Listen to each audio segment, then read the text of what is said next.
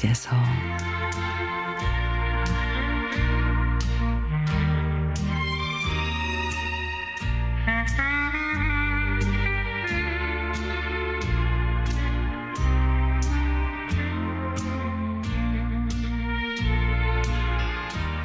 인터넷 약정 기간이 끝난 걸 모르고 있다가 할인 요금을 적용받지 못한 요금을 두 달째 내고 있다는 걸 통장 정리를 하고 나서야 알게 됐습니다. 어, 왜 제때 챙기지 못했지? 아껴도 시원찮은 판에 도대체 얼마를 더 낸 거야? 너무 속상해서 통신사에 전화를 해서 아니 약정기간이 만료된 걸 왜 알려주지 않았느냐고 항의를 했죠.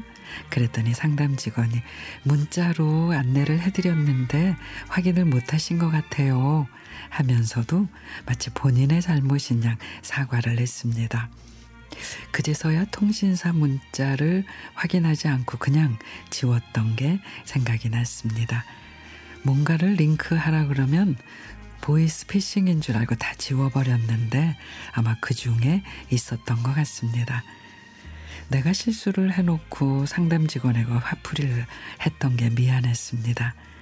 그래서 나 때문에 기분이 상했을 친절한 직원에게 사과를 했습니다. 설명 잘해줘서 고마워요. 덕분에 궁금증이 풀렸어요. 고마워요 하고 전화를 끊었는데 잠시 후에 문자가 왔습니다. 방금 통화한 상담사예요. 안내해드린 내용을 잘 들어주시고 따뜻하게 말씀해 주셔서 감사합니다. 따뜻한 고객님께 하며 그 뒤에도 길게 진심이 전해지는 내용의 문자를 보내왔습니다. 내가 큰 소리를 내서 미안한 마음이 있어서 더 그랬는지 몰라도 그동안 받았던 의례적인 문자와는 많이 달랐습니다. 마음이 따뜻해져서 그녀의 문자를 몇 번이나 더 읽었는데 그래도 기분이 좋았습니다. 새삼 따뜻한 말 한마디가 얼마나 소중한지를 느꼈습니다. 대면하기보다는 전화로 처리해야 할 일들이 많아졌죠.